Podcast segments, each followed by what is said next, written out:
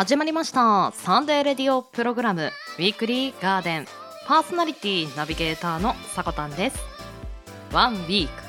ク5月21日日曜日から27日土曜日、この1週間分の情報のお届けとなっています。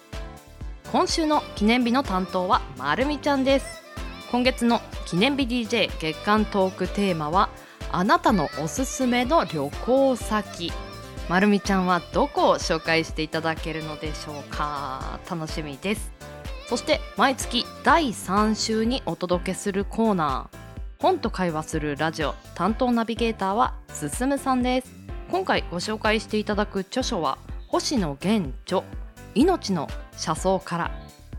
この本はすすむさんも高校時代に読まれた本だそうです。どんな風に紹介していただけるか楽しみですね。では番組最後までお付き合いいただければと思います。はい、こんにちは。週末週明けいかがお過ごしでしょうか。5月に入るとちらほら見れるのが、なんだかやる気が起きない、なんだか疲労感がある、そう通称5月病ですね。少し思うんですけれども、5月からしたら風評被害だよなと。なんか3月病とか8月病とかないじゃないですかなんか5月だけ5月病とか言われて少しかわいそうだななんて思っていたりしたんですが、まあちょっとやる気がないに対するアプローチとして今回は目標を立てるコツをお話ししていきたいと思います。最近私ラジオで聞いた内容になるんですけれども、目標を達成していくことって難しいよなと思いがちだと思うんですが、それはどうやったらここに行けるのかがわからないから難しいっていう考え方もあるのかなと思い、今回その目標の立て方についてこの方のやり方を紹介させていただきます。ずっとね、球界の第一線を走っている大谷翔平選手が高校時代に目標に対するアプローチの仕方っていうのを実践していたそうです。もう高校時代からね、意識が高すぎるんじゃないかと私高校時代に高しくって喜んでましたからねもう比べることもできないなと思いながら、その大谷翔平選手の目標の立て方、そしてアプローチの仕方を紹介させていただきます。この大谷選手が使ったのは目標達成シートというやり方です。マンダラチャートと呼ばれているんですが、この作り方は至ってシンプルです。縦に3マス、横に3マス、正方形の形で全部で9マスを作ります。その9マスの真ん中に自分がやりたい、成し遂げたい目標を設定します。で、残りの8マス、周りにある残りの空白の8マスに、そこに近づくためには何を揃えたらいいのかと考えるやり方ができるのがこのマンダラチャートです。簡単なことでも大丈夫です。例えば引っ越しでやるとしたら、次の引っ越し先を見つけるや、引っ越しの時に物がたくさんあると大変ですので断捨離や、新しい家電を次の引っ越し先で使うのであればそれに対する情報の収集。実際ただただ引っ越しをするぞというやる気だけではなかなか何をしたらいいのかわからないっていうのが頭の中で整理がつかないと思うんですよね。それをちゃんとアウトプットして自分で見える化するっていうのがいいそうです。真ん中はね、それぞれ自分の掲げた目標、例えばダイエットであるとか、この資格が取りたいであるとか、人間ってその空きがあるマスを埋めたくなる性質があるので、普段の思考では考えられなかったその空きのスペースを埋めるために考えるので、そういうところでさらにブラッシュアップされていくそうです。この大谷選手がやったマンダラチャート、もし試したことがない方はぜひぜひやってみてください。私も考えをまとめるときにはこの9マス常にやってますね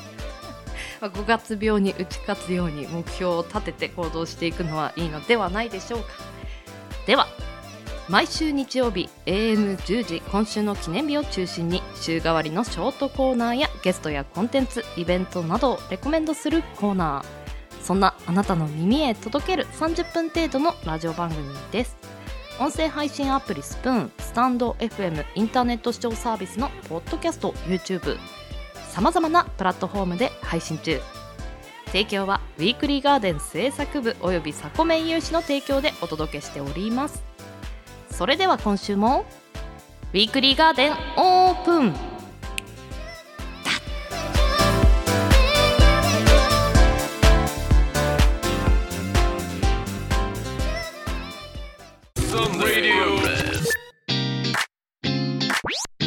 サンデーレディオプログラムウィークリーガーデンウィークリーガーデンエンジョイ皆さん、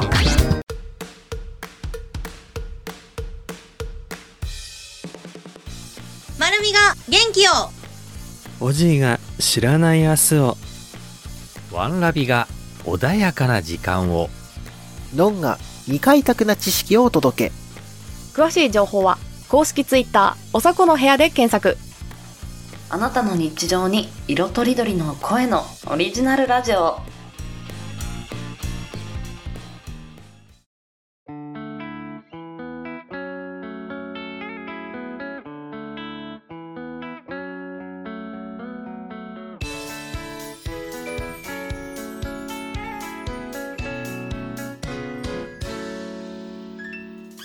5月21日日曜日から5月27日土曜日、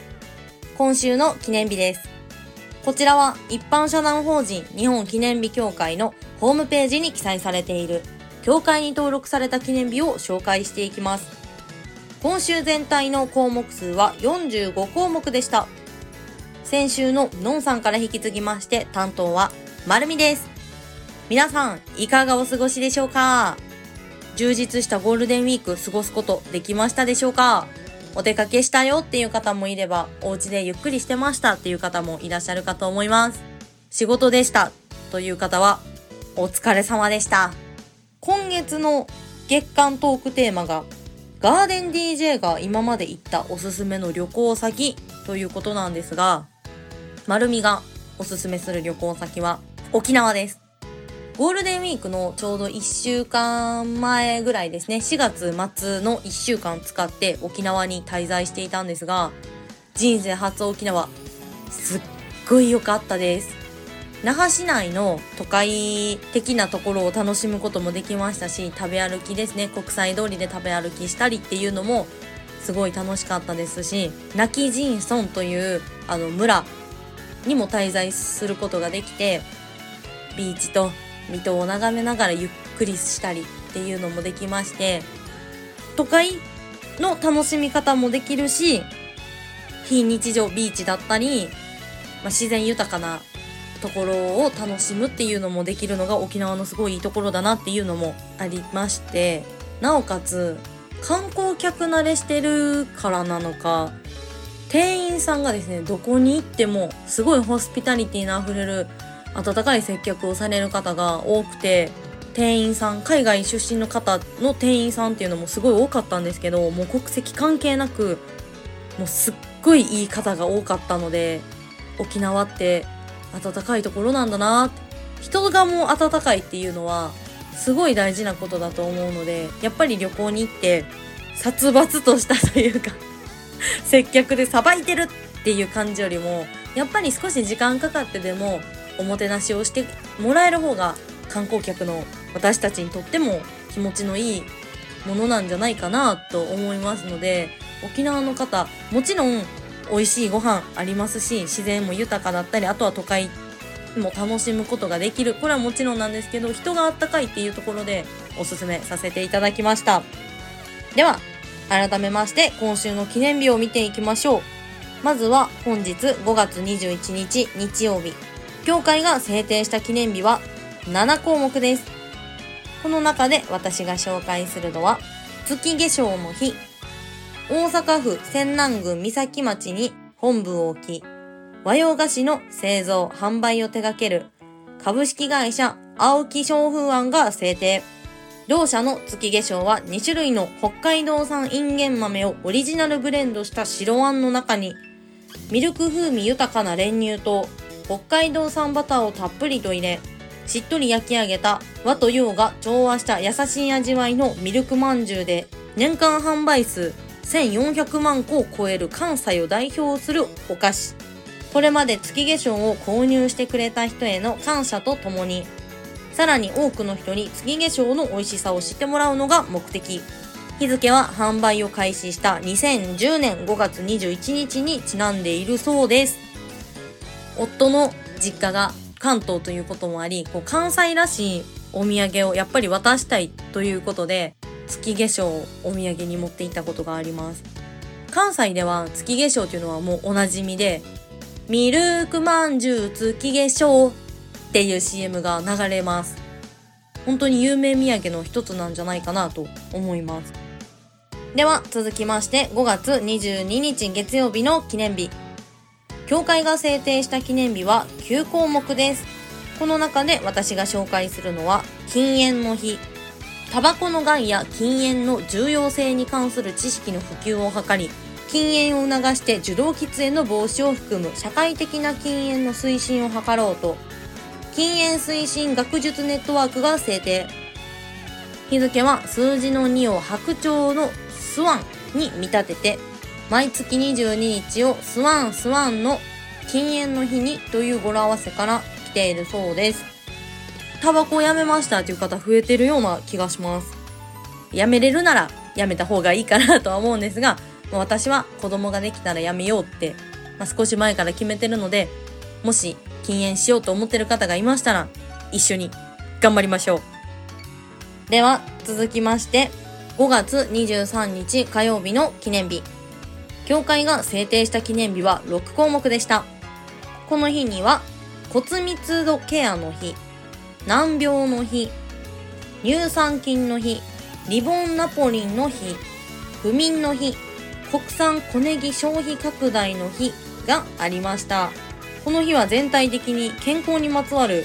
記念日が多いなという印象ですね。では続きまして5月24日水曜日の記念日。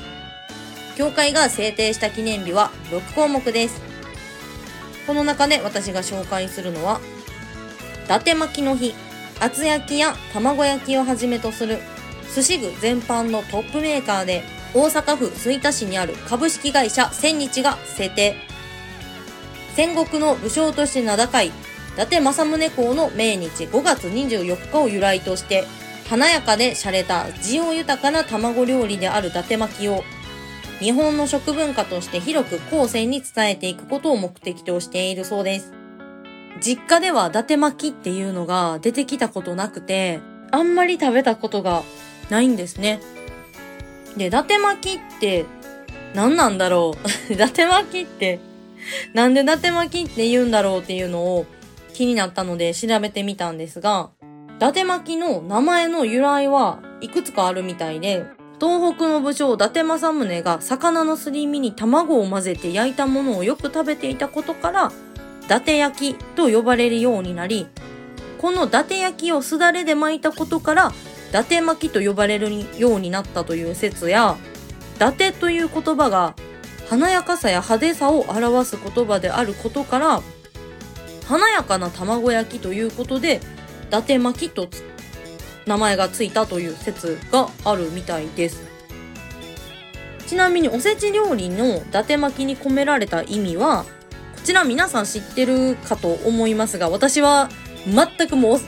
伊達巻きを食べたことがなかったので、初めて知ったんですが、一つ目は切る前の伊達巻きが筒状の形をしているところから、巻物、書物に似ているため知識が増えることを願う縁起物とされ、学問や習い事だったりと文化的な成就の意味を込められるようになっているみたいです。もう一つの意味は、伊達巻きには卵を使用していることから、卵は子孫繁栄とされておりますので、子宝に恵まれますようにとの願いも込められているそうです。実家では伊達巻きが出てきたことはなかったので、頭が良くなりますようにと願いを込めながら食べることが一切なかった私なので、あ、こんな感じに育ってしまったのかと気づくことができました。では続きまして5月25日水曜日の記念日。協会が制定した記念日は9項目です。この中で私が紹介するのは、愛車の日。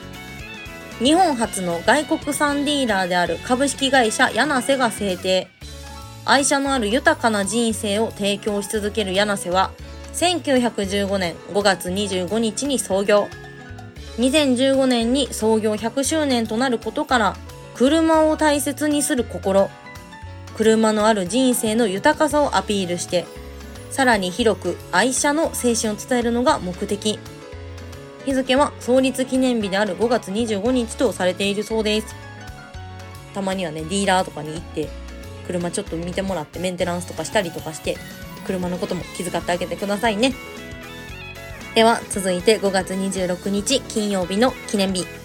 協会が制定した記念日は6項目でした。この日には、つろうの日、竹内弘隆8000メートル峰14座頭頂の日、メープルもみじの日、黒カビ予防の日、プルーンの日、源泉かけ流し温泉の日がありました。釣りだったり、山だったり、温泉だったりって、ちょっと自然豊かな記念日がある中に、黒カビ予防の日だったり、プルーンの日があるの、なんかちょっと面白いこの5月26日だなぁと思いますね。では続きまして5月27日土曜日の記念日。協会が制定した記念日は2項目です。この日にはドラゴンクエストの日、小松菜の日がありました。こちらもゲームと小松菜っていうちょっと並びが面白い記念日になってるんですが、記念日とはちょっとそれてしまうんですが、5月27日はですね、私まるみの誕生日でもございます。よかったら覚えといてください。5月27日になったらおめでとうのメッセージを待ってます。なんちゃって。では、協会が制定した今週5月21日日曜日から5月27日土曜日までの記念日をご紹介いたしました。来週の今週の記念日の担当はおじいさんです。ここまでの担当はまるみでした。さっきはなんちゃってとか一応言っちゃったんですけど、やっぱり5月27日の土曜日、まるみのツイッターにおめでとうメッセージ待ってまー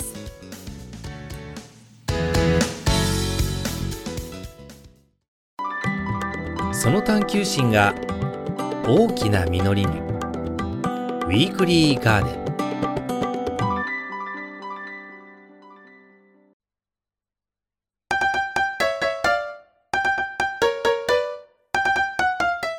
週刊献立予報。今週は1週間のレシピではなく1つのレシピを深掘りして紹介させていただきます。ではまず今週の推し食材から見ていきましょう。今週の推し食材はこの時期欠かせないです。もう紹介しなければいけない新玉ねぎ。新玉ねぎの旬は春、一般的に3月から5月と言われています。普通の玉ねぎより色が白くみずみずしい食感が特徴の新玉ねぎ。辛みが少なく甘みがあるので加熱調理はもちろん、スライスしてサラダなど生食にも向いています。美味しいのに栄養面も豊富です。ちなみに血中コレステロール値や中性脂肪値にも良い影響があるそうですよ。そんな新玉ねぎを使ったレシピを紹介していきます。今週お届けするレシピはサーモンと新玉ねぎのやみつきコチュジャンあえ。材料2人分です。サーモン生食用 150g、 新玉ねぎ2分の1玉、青ねぎ適量、お好みでいりごまも。そして調味料はコチュジャン小さじ2、醤油小さじ2、ごま油小さじ1、ニンニクチューブがなんと5センチ。ちょっとスタミナある感じの多めですね。では作り方を見ていきましょう。まずは新玉ねぎを薄くスライスし、水でさらしてください。2つ目、サーモンの表面をキッチンペーパーで拭き、一口大に切っていただきます。一口が大きい人は大きめで大丈夫です。そして3つ目、玉ねぎを10分程度したら水から引き上げ、しっかりと水分を切ってください。ここがポイントです。水気が残っているとべちゃべちゃしてしまい、味がぼやけてしまうので、ここは丁寧にやってください。はい、では4つ目、サーモン、新玉ねぎ、調味料をボウルに入れて混ぜ合わせ、ピタッとラップをして冷蔵庫で15分から30分冷やしながら味をつけてください。5つ目、器に盛り付け、青ネギとお好みでいりごまをかけたら完成です。ピリ辛なコチュジャンサーモンに新玉ねぎのシャキシャキ食感がアクセントになるこの一品。辛いのが好きな方は豆板醤などをプラスしてみてください。では今週はサーモンと新玉ねぎのやみつきコチュジャン和えを紹介させていただきました。ぜひ皆さんのレシピの参考になれば幸いです。気になるこのレシピの材料、調味料は Twitter の方でも載せさせていただきます。ぜひそちらの方もチェックしてみてください。ではコーナーへ参ります。ウ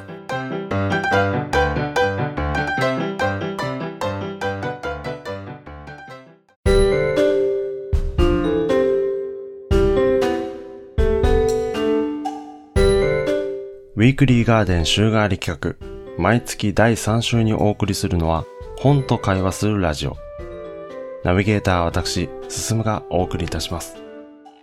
このコーナーは月替わりでガーデン制作部おすすめの本のレビューをお届けするコーナーです。第24回目はこちらの本をご紹介します。命の車窓から。今回は星野源著、命の車窓からをご紹介いたします。星野源さんは1981年埼玉県生まれ。中学生の頃からギターを始め、2010年には高校の同級生とバンドを結成。今ではたくさんのヒット曲を世に送り出しているミュージシャンである一方、海野つなみさん原作、TBS テレビ系ドラマ、逃げるは恥だが役に立つで、後の伴侶となる新垣結衣さんと共に、主演として世間を沸かせたのも記憶に新しいですね。雑誌ダヴィンチにて連載されたコラムを元に出版され、2022年1月に角川文庫より文庫発売されたこの本を本日はご紹介いたしましょう。まずはじめにご紹介するのは20ページより怒り。バンドで一緒になるベーシストの浜岡本さん、実はなぜかいつも怒っているのだと源さんは告白してくれます。いつも怒るようなことが起こってしまうお二人は、そんな怒りをお互い交流しますが、その時気をつけているのは、ヘビーな怒りエピソードほど面白く笑えるように、だそうです。そんな中、浜さんが次に怒っていたのは、ちぎれるバターブレッド。何の変哲もないこの商品、なぜ怒る必要があったのでしょうか。続いて50ページより人間。2013年当時、2度のくも膜下出血の発覚により病気療養をされていた源さん。笑福亭鶴瓶さんの誘いで落語会へ行き、その打ち上げでのこと。2012年に57歳で亡くなった中村勘三郎さんの話になります。人間は死んだら終わり。偉業を成し遂げてもみんな忘れてしまうのが悲しい。と鶴瓶さんの目が全く笑わずに話したそうです。そして、だから源ちゃんは死んだらあかんね。死なんでよかったな。と声をかけてくれたことが印象に残っているそうです。その2年後、また別の舞台、鶴瓶話にお呼ばれします。そこでは当時30回忌を迎えた鶴瓶さんの師匠、笑福亭松鶴さんの話になります。そこでは、人間は死んでも終わりじゃない。残されたものがその人を語ってバトンをつなぐんです。と語ります。鶴瓶さんが話すこの2つの言葉の意味を源さんは泣きながら考えたそうです。あなたはこの2つの言葉どう考えますか？最後に138ページ、コサキンと深夜ラジオより。コサキンとは関根勤さんと小堺一機さんのことを指します。源さんは2009年まで TBS ラジオで放送されていたコサキンでワオという番組のファンで、毎週1回録音して通学の合間に聞いていました。ただ、家族も友人も誰も周りに聞く人はおらず、その楽しさは共有できなかったそうです。現実の世界では競争ばかりだけど、このラジオにはそうしたことが出てこない。ただ二人が正直で常に笑っていて楽しかったと語っているようです。そんな経験がもしかすると源さんのオールナイトニッポンにも息づいていたのかもしれませんね。この他にもたくさんの芸能人の皆さんとの交流が取り上げられています。ちなみに後にご結婚される新垣結衣さんのことも出てきます。一つ一つのエピソード、その一瞬間に源さんがぐるぐると考えていることを皆さんは知っている源さんと比較して驚いて読んでしまうかもしれません。しかし源さん自身は源さんという機関車を走らせた時のその車窓を楽しんでいる様子がこの本から伝わってきます。あなたもそんな源さんのことがきっともっと好きになってしまうことでしょう。以上、第24回本と会話するラジオで紹介しましたのは、星野源著、命の車窓から。今日の担当は進むでした。はい。いやー、2回目の出演となりました。ありがとうございました。いかがだったでしょうか。星野源さん、自分は今から10年ほど前、高校の通学中にラジオで流れた化け物という曲をきっかけにハマりまして、俳優業など前々から好きだった映画とかドラマにも出演していたことを知るようになり、より好きになっていたアーティストなんですけれども、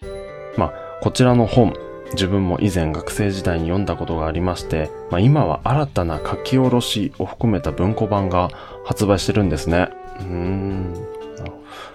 音楽や俳優業などマルチに活躍しているその彼の素朴な人柄が文で伝わってくるところや、孤独と感じたシーンとか、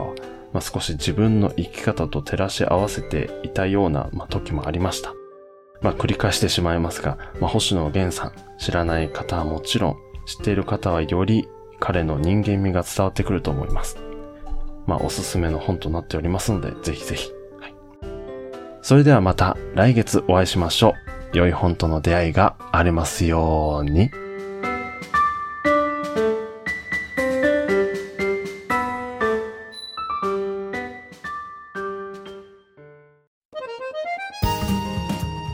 ねえねえ、ワンラビさん。どうしたキノちゃん。キノラビラジオの名前の意味って、キノちゃんとワンラビさんがのんびり椅子に座って海を見ながら楽に話してビール飲んでるですよね。いや、せっかくならチョコレートも食べたいね。って違うでしょ。もうちゃんと覚えて。気軽にのんびりと2人が醸し出すラビリンスを楽しんでいただきたい。そんなラジオでしょ。私たち2人がいいタイミングでリラックスタイムにお届けしたいキノラビラジオ。カミングスーン。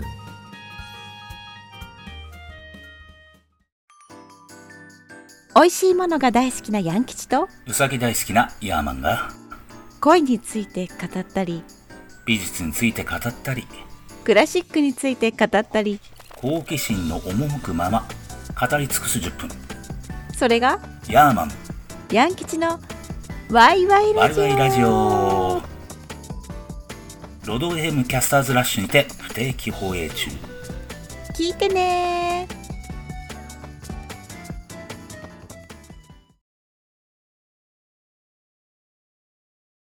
私たちが作ってます。みんな一周するんだよね、パーソナリティが。で、それで12月からこの1ヶ月、パーソナリティとしてもう少しクロストークの相手も意識した方がね、会議によってまとめ方とまた考える。言いつける言葉じゃないけど、なんかそういうのをちょっと変えるような、そういう台本作りの資料というか、それを出してもらうことで、その前の放送とかなんかこう聞いてて、なんか名言のリストアップっていうのをやっていたので、そのウ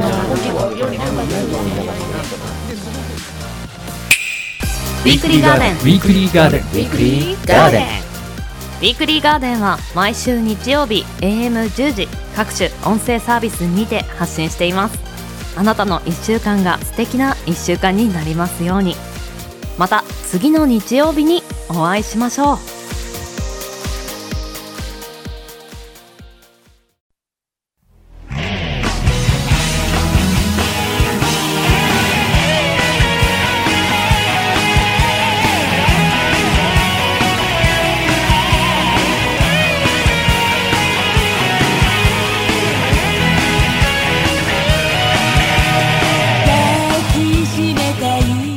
まるみちゃん、すすむさん、お疲れ様でした。ウィークリーガーデンナンバー95、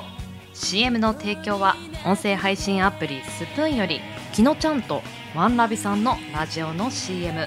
ヤーマンさんとヤンキチさんのワイワイラジオの CM、 2つ流させていただきました。詳しくは番組公式ツイッターアカウント名おさこの部屋より発信していますので要チェックです。さらに番組ではお便りを募集しています。 Twitter @4ktoridori 四季とりどり、こちらに投稿フォームが設置されていますのでアクセスお願いいたします。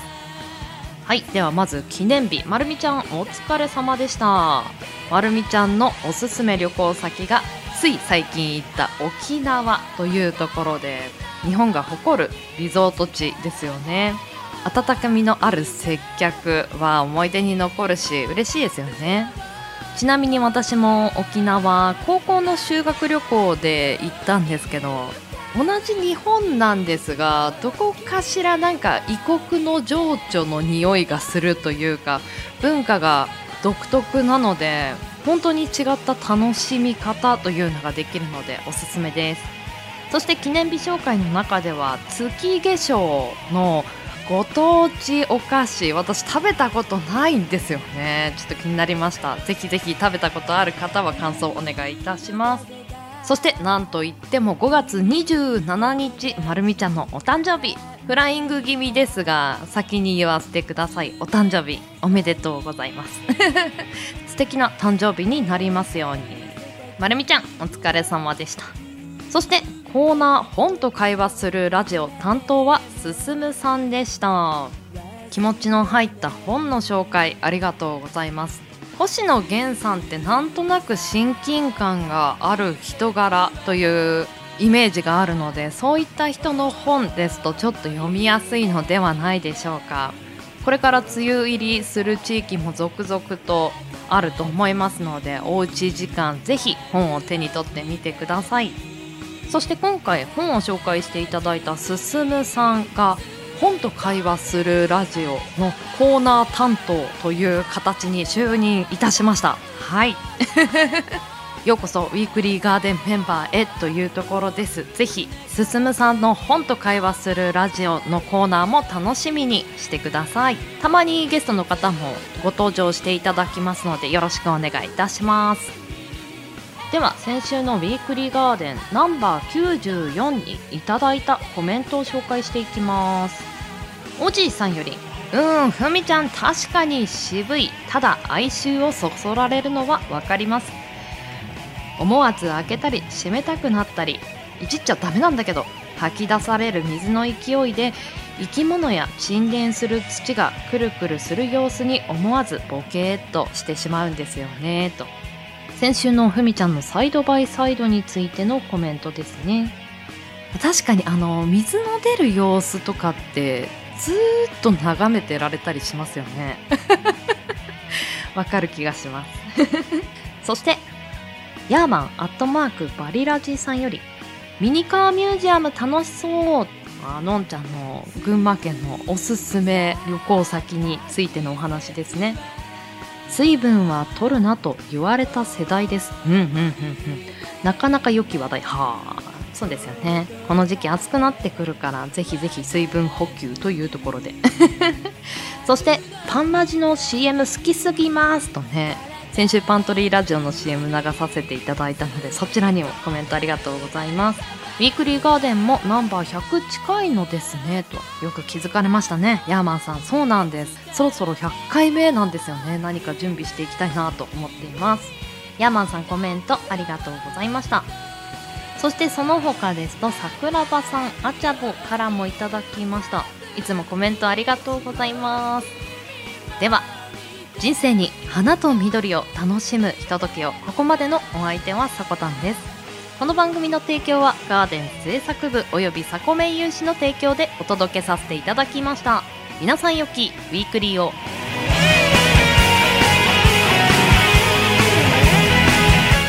いってらっしゃい、いってきます。いつも聞きに来てくれてどうもありがとう。今日も君は